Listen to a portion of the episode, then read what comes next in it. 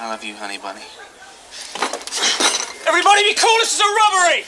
Any of you fucking pricks move! And I'll execute every motherfucking last one of you!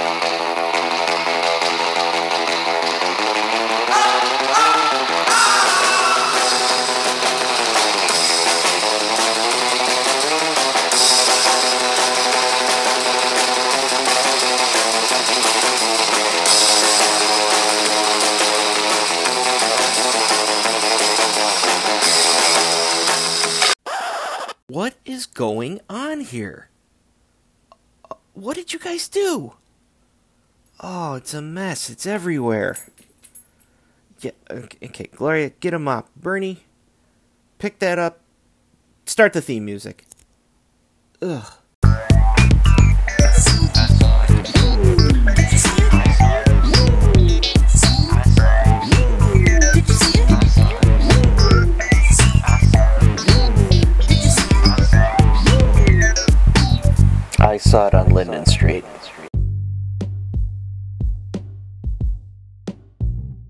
There's nothing new about the concept of, quote, independent film.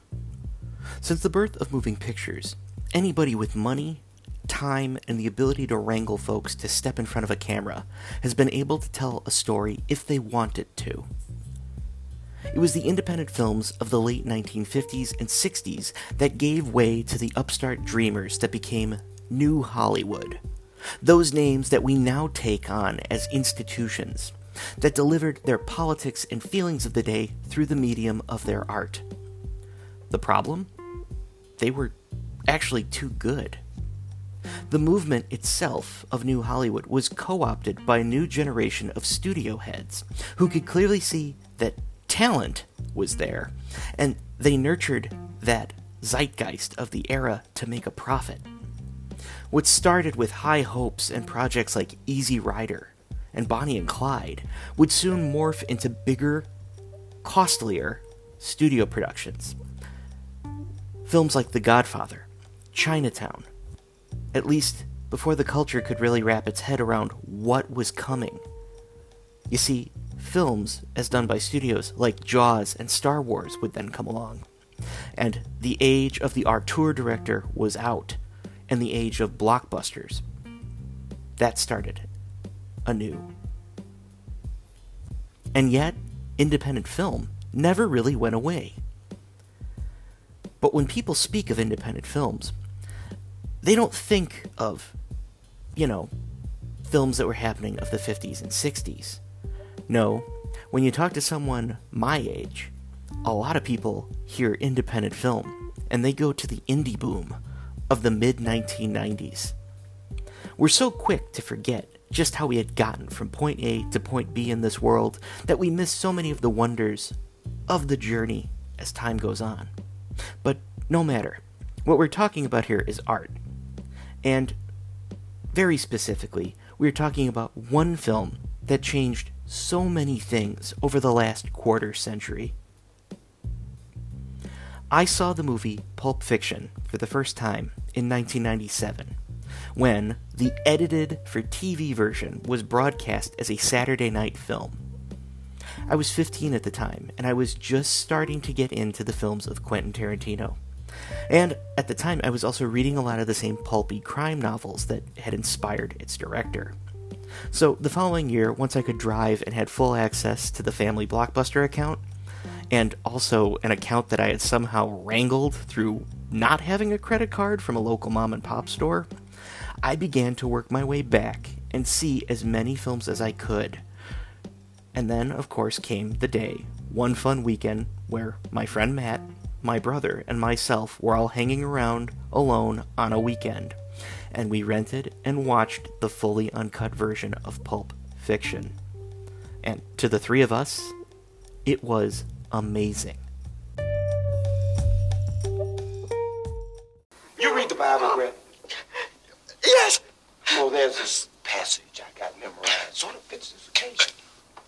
Ezekiel 25, 17. The path of the righteous man is beset on all sides by the iniquities of the selfish and the tyranny of evil men. Blessed Blessed is he who, in the name of charity and goodwill, shepherds the weak through the valley of darkness. For he is truly his brother's keeper and the finder of lost children. And I will strike down upon thee with great vengeance and furious anger those who attempt to poison and destroy my brothers. And you will know my name is the Lord when I lay my vengeance upon thee.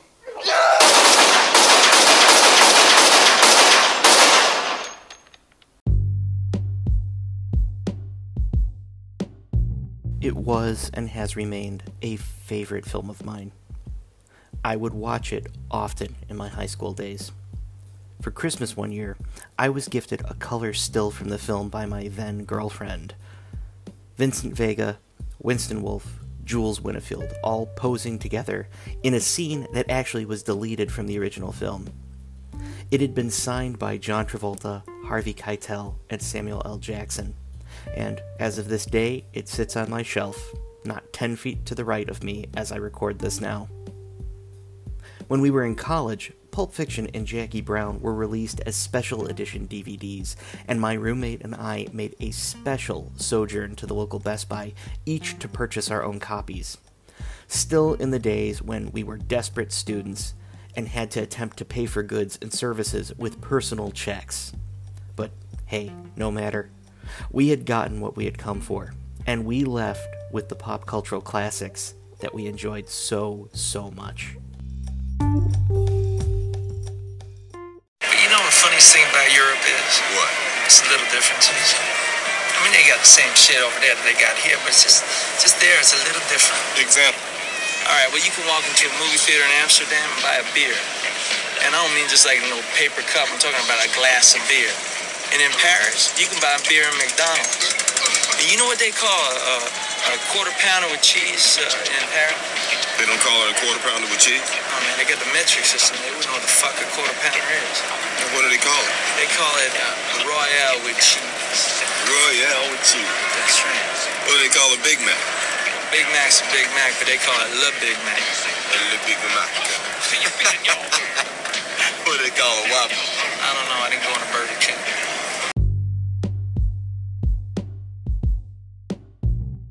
See, you gotta understand something. Upon its release, people loved Pulp Fiction. People also hated Pulp Fiction. It was deemed genius. It was deemed vile. It was hailed as cinematic brilliance. It was regarded as derivative drivel. It was groundbreaking. It was racist. It was postmodern. It was violent. No matter how you interpreted it, when it made its debut on May 21st of 1994, Pulp Fiction had unintentionally altered the way that films would be viewed and subsequently made. Quentin Tarantino became a household name. Miramax made its parent company, Walt Disney, an obscene amount of money. And, like all things, there were some unintended dark consequences as well. It led to the unchecked rise and the subsequent horrific abuse of people and power at the hands of one Harvey Weinstein. In retrospect, though, Pulp Fiction came around in a rather unassuming way. You see, Tarantino had already had his foot in the door. He had sold his script for Natural Born Killers, and then he had ended up selling and giving up on his desire to direct his own script for the film True Romance.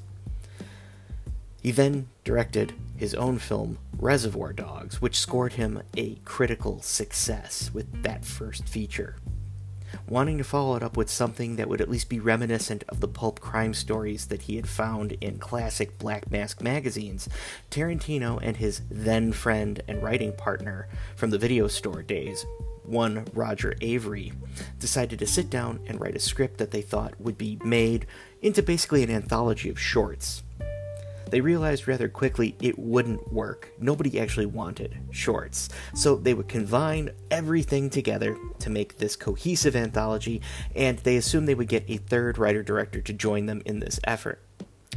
When that actually didn't materialize, the partners just basically expanded their original stories and created the film that we all now know. And for the most part, it remained that way.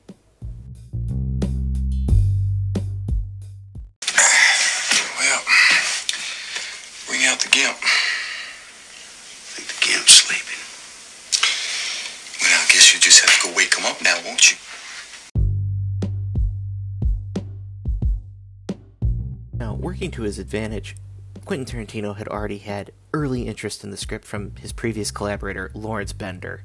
They had formed a company together called A Band Apart.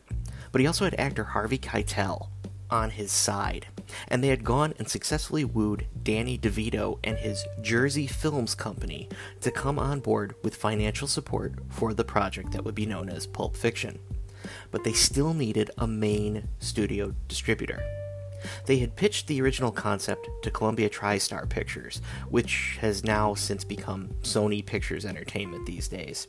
And while they were initially greenlit for pre production, the studio ended up putting a kibosh on the whole ordeal and put the film into turnaround. You see, then studio chief Mike Medavoy was not a fan of the script, and the studio essentially wanted to make so many sweeping changes to the story that they would inherently destroy the structure of the film. They would have toned down the violence, and they would have had to have removed all references to drugs. Thus, the script was deemed unfilmable and was considered too costly to continue on with. Hence, it was put into turnaround. Basically, they weren't going to do anything with it. So, a Band Apart films comes back in with Jersey Films, and they take the script away, and they bring it over to Miramax, who had just been bought by the House of Mouse. Co chairs, the Weinstein brothers, Harvey and Bob, liked the script, and after agreeing to doing a modest budget of $8.5 million, it was going to be the first official film that would be greenlit by this new old distributor under Disney's leadership. I heard you did a pilot. That was my 15 minutes. What was it? It was a show about a team of female secret agents called Fox Force 5. What?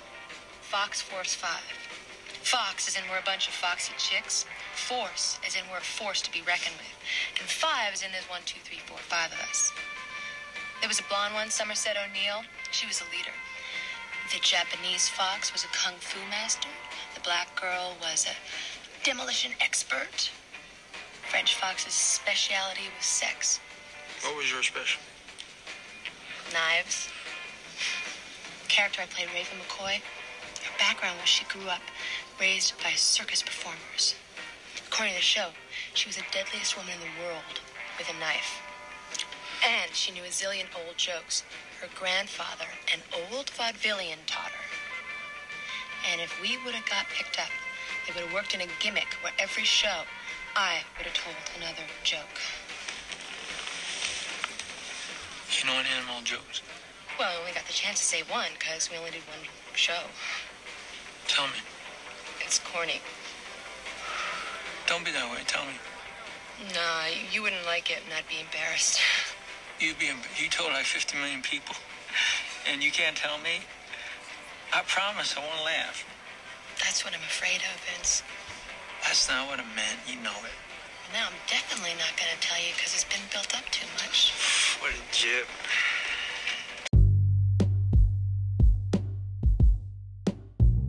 Securing John Travolta, Samuel L. Jackson, Uma Thurman, Harvey Keitel, Tim Roth, Amanda Plummer, Ving Rhames, Eric Stoltz, Rosanna Arquette, Christopher Walken, and Bruce Willis, Tarantino was able to wrangle full credit for the writing of the film away from Roger Avary, which caused a minor rift between the two partners but didn't break up the band.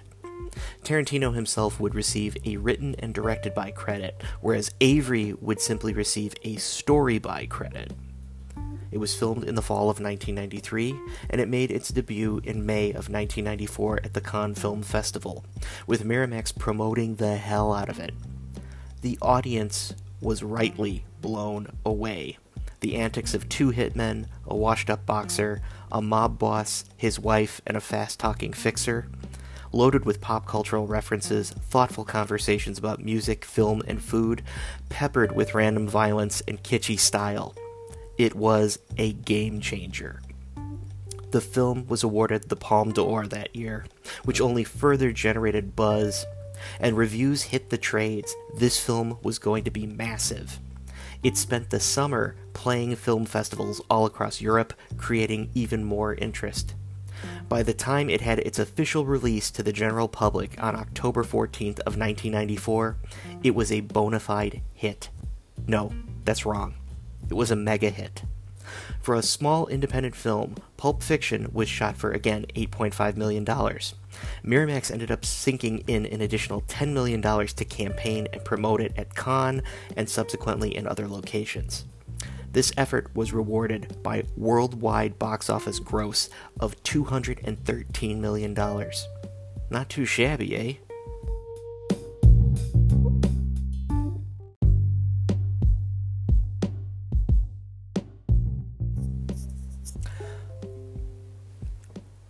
Pulp Fiction was nominated for seven Oscars at the 1995 Academy Awards. Nominations for Best Picture, Best Director, Best Actor in Travolta, Best Supporting Actor in Samuel L. Jackson, Best Supporting Actress in Thurman, and Best Original Screenplay and Best Editing. It would end up only taking one award, and that was for Best Original Screenplay, with the Oscars going to both Tarantino and Avary.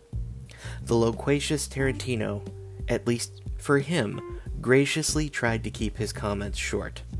But for those of you who didn't get to see it back in the day, this is where Avary really, well, let's just say he sort of squandered a rather important opportunity in his career. And the Oscar goes to Quentin Tarantino, Roger Avary for Pulp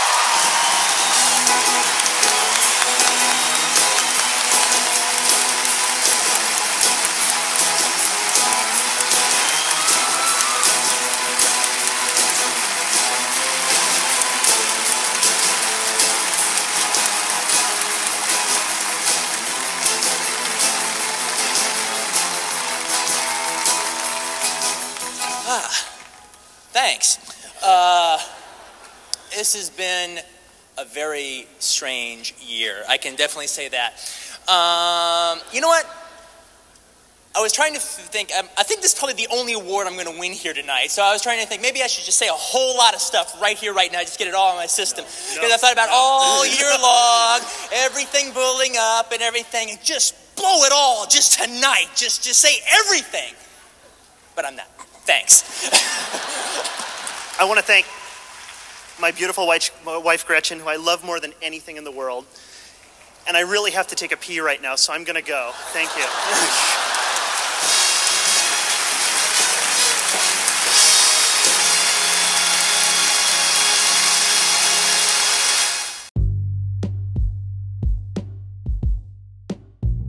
So, inevitably, Tarantino was hailed as a genius. Miramax, and more importantly, the Weinsteins, were now deemed to be the hot studio to work with, and what's more, the two were considered to be Hollywood's new movers and shakers.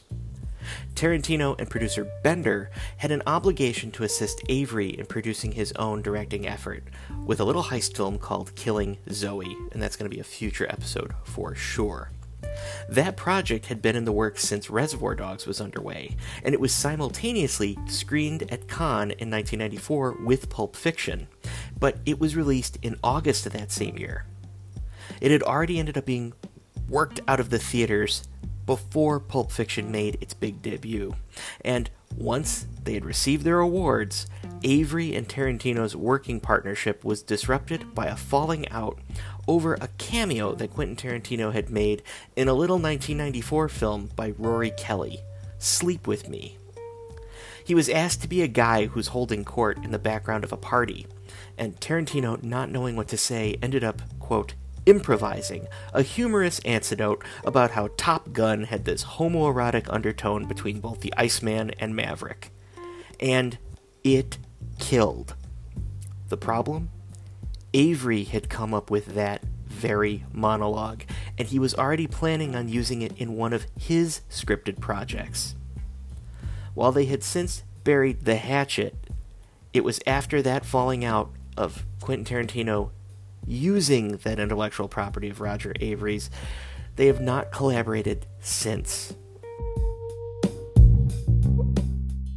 Uh, baby, please, we honey, we gotta hit the fucking road. Get on. Here, come here. I'm sorry. Mm, I'm so sorry. You were gone so long, I started to think dreadful thoughts. Oh, I'm sorry, sweetie. I didn't mean to worry. you. Everything's fine. How was your breakfast? It was good. Did you get the pancakes, the No, blueberry pancakes? I didn't have blueberry pancakes. I had to get buttermilk. Are you Oh, sure you're no. okay? Honey, since I left you, it is, this has been without a doubt the single weirdest fucking day of my life. Come on, hop on. I'll tell you all about it. Come on, get on. Gotta go, gotta go. Come on. Whose motorcycle is this? It's a chopper, baby. Whose chopper is this? Zed's. Who's Zed? Zed's dead, baby. Zed's dead.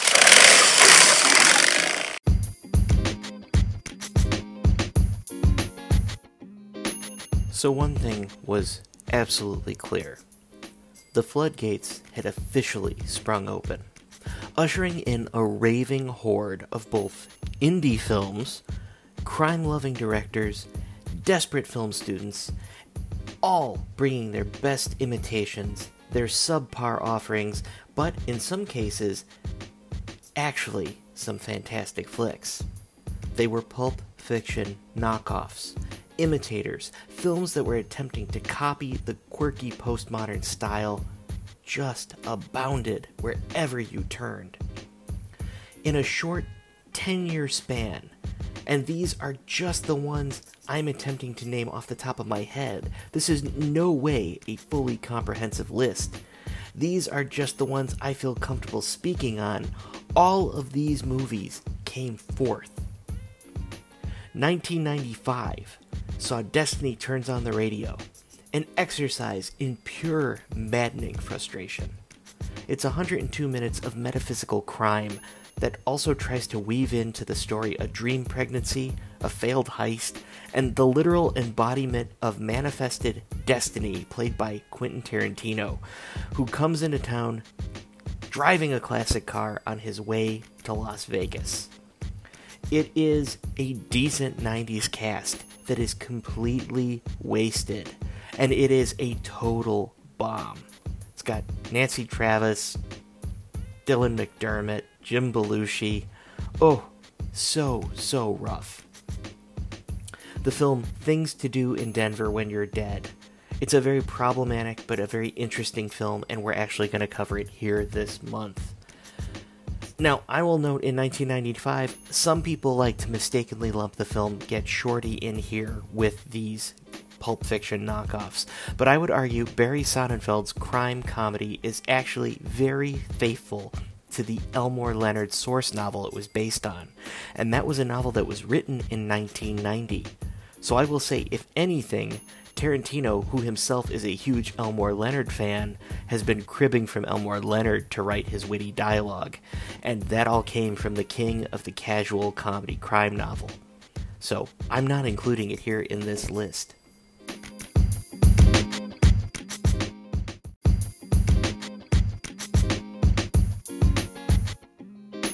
Nineteen ninety six saw Two Days in the Valley, debut in theaters, which is another very problematic film that we will be covering this month.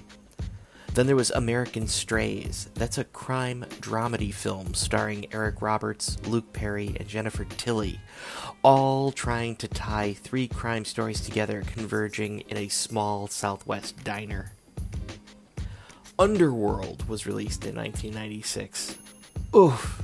That is a crime comedy about a criminal looking to get vengeance on those who had a hand in murdering his father. Denis Leary, Joe Mantegna, and Annabella Sciorra. It is 95 minutes that will not be coming back to me anytime soon. Albino Alligator was also released in 1996. It's a better than average neo noir that was directed by the then not yet disgraced Kevin Spacey. It has an actual amazing cast, including Matt Dillon, Gary Sinise, Faye Dunaway, M. Emmett Walsh, Viggo Mortensen, and William Fichtner. Oh, also, Joe Mantegna's in that one too. Joe Mantegna was everywhere. 1997, Suicide Kings made its debut, or as I like to call it, episode 12 of this podcast. That's some good shit. Go check it out. 1997 also saw Eight Heads in a Duffel Bag. That was a crime comedy that, again, is a waste of a really decent cast on a one note concept. Joe Pesci, George Hamilton, Kristy Swanson, Dyan Cannon, and David Spade all try their best, but ooh, it really doesn't doesn't go very far. 1998. The Brits got involved. Lock, Stock, and Two Smoking Barrels made its debut, and that is the film that made Guy Ritchie's career and in turn sparked a new wave of British gangster films that attempted to emulate its own success. You have intertwining stories about drugs, poker, and the theft of two antique shotguns that all come together to make for a very entertaining picture. Starring Dexter Fletcher, Nick Moran, Jason Statham, Vinnie Jones, and Sting, I would tell you that is one you should absolutely go see. 1998 also saw the debut of Phoenix, which is a weird little film by Danny Cannon. It's a rough go of trying to apply that same hip formula to a group of corrupt cops that are out, obviously, in the desert city. Ray Liotta, Anthony LaPaglia, Jeremy Piven, and Daniel Baldwin all try their best, but it's just kind of a mess of a movie. 1998 wrapped with The Big Hit. That was a film we're actually going to cover this month, and it is an attempt to cash in on both the Hong Kong influence of Gun Fu, brought over by executive director John Woo, with this very, very problematic film that is trying to meld both hitman comedy with interesting action fun. It's oh, it's a mess. So yeah, we're gonna be we're gonna be doing that one. 1999 saw the picture Go, directed by Doug Liman in an attempt to show he can have some hip crime bona fides and also try to dodge the sophomore slump uh, after he had finished with Swingers in 1996. Again, three intertwining plots all around one single night. We see the search for ecstasy, two gay actors trying to understand who's cheating on who, and of course, a very angry bouncer. Starring Desmond Askew, Jay Mohr, Scott Wolf, Sarah Polley, Timothy Olyphant, Katie Holmes, and Taye Diggs, Melissa McCarthy, Breckin Meyer, and again, William Fichtner. It's not a bad movie per se, but it's a film that just hasn't aged well. Last, for 1999, The Boondock Saints. That's going to be yet another film we cover this month. It is a problematic movie in its own right, with a backstory that more than makes up for anything you see on the screen, and it's going to be both interesting and tragic when we cover it.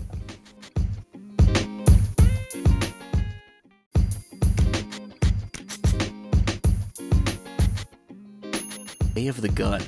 That was a Christopher McQuarrie movie. He's the guy that wrote The Usual Suspects, and this was his first time directing. A strange and violent tale about two low level operators who end up kidnapping and ransoming a surrogate mother for a mob boss and his spoiled wife. All while a seasoned mob fixer attempts to return the situation to at least the status quo. Starring Ryan Phillippe, Benicio del Toro, Juliette Lewis, and James Caan, I will say this you could do better for a Tarantino violent ripoff. The rest of 2000, I would argue, belongs to the British. They consistently delivered this year. Snatch came out, that was the sequel to Lock, Stock, and Two Smoking Barrels, with Guy Ritchie yet again helming it. You get more of the same characters returning, plus they added Benicio del Toro, Dennis Farina, Jason Statham, Vinnie Jones, and Brad Pitt back into the mix. Then came Love, Honor, and Obey, a black comedy set in the crime world. It's actually quite good. Ray Winstone, Jude Law, Jonny Lee Miller, Sadie Frost, Rhys Ifans, Kathy Burke. If you want a story that involves karaoke, small time gangsters, a wedding, and a heap of missing coke that ends up sparking a turf war that spirals out of control between two rival gangs, look no further. Then, one of my all time favorites, Sexy Beast. British crime black comedy and a future episode for sure on this show. First time movie for director Jonathan Glazer. It starred Ray Winstone, Ben Kingsley, Ian McShane, James Fox, and Amanda Redman. And it's all about a retired thief who is menaced by his angry former boss who will not take no for an answer. 2003. Yeah, we're going to jump ahead. Intermission. Still another British movie, starring Cillian Murphy, Kelly MacDonald, Colin Farrell, Colm Meaney. It is a hodgepodge of slice of life stories, very Pulp Fiction esque, that revolve around a bunch of would be thieves, a blowhard cop, a married couple, and an angry bus driver as they all just try to figure out what's going on with their day to day existence. Then, 2004, adapted from a stellar novel, Layer Cake, directed by Matthew Vaughn.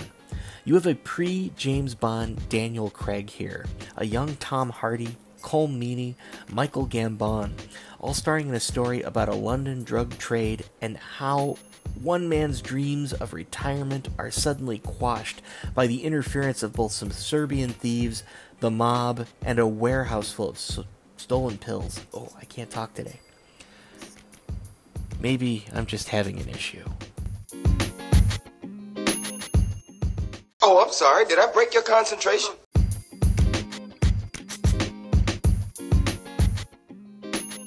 Again, I'm going to stop there. Just keep in perspective, these are just from the first decade post Pulp Fiction's release, and even crazier, these are just the ones that I can name off the top of my head. These are the ones I know something about and have seen. There are a myriad of other films that were compared to Pulp Fiction in the day, and they were lumped in as either being clones, or, for good or ill, they were boosted or derided for their association, mm, particularly depending on the mood of the reviewer of the day. And honestly, how shamefully the various filmmakers who tried to ape the source of that film's swagger. I'm not even getting into the weird parody films that came out or all of the jokes that were made. Regardless, Pulp Fiction, for the last 26 years, has been a cultural touchstone, and it has made an indelible mark on pop culture and cinema in general. I would like to tell you the LSCE is going to invite you to join us for the month of September as we look to some of these films that didn't quite live up to the film they were so clearly influenced by, yet are still worthy and interesting concepts in their own right. Please join us as we kick off the month of September with our new theme, A Pulpy Mess, and we hope to see you there.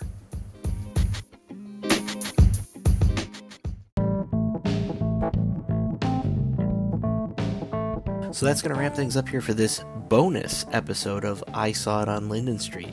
Thank you so much for joining us. If you like us, please, I would hope, give us a favorable review on Apple Podcasts. Hit that subscribe button. Or, hey, wherever you're listening, just subscribe there. Swing by, check out our website, thelscep.com. That's where we have articles, episode links, and comics for you to peruse. We're also featured on Podchaser. That's a podcast database for listeners and creators alike. Find us there, give us a follow and a review if you please. And hey, feel free to like the lists that we're a part of. Give us a boost in the old ratings. You know, more reviews and increased likes, that affects how those marvelous algorithms work and make us more searchable. And then we can share these films with more people. And you want that, don't you? Of course you do. As always, if you'd like to get in touch with us, make a comment, ask a question, send us wonderful things, please email us at Linden Street Cinema Experience at gmail.com. If you'd like to even have a more personal interaction or wish to contribute a segment in the sidecar, please send us an audio message by way of Anchor. That's a free and easy app to use. So, until next time, take care out there please keep washing your hands, wear a mask, stay healthy, and remember life's too short not to live in the past. Take it easy out there, everybody.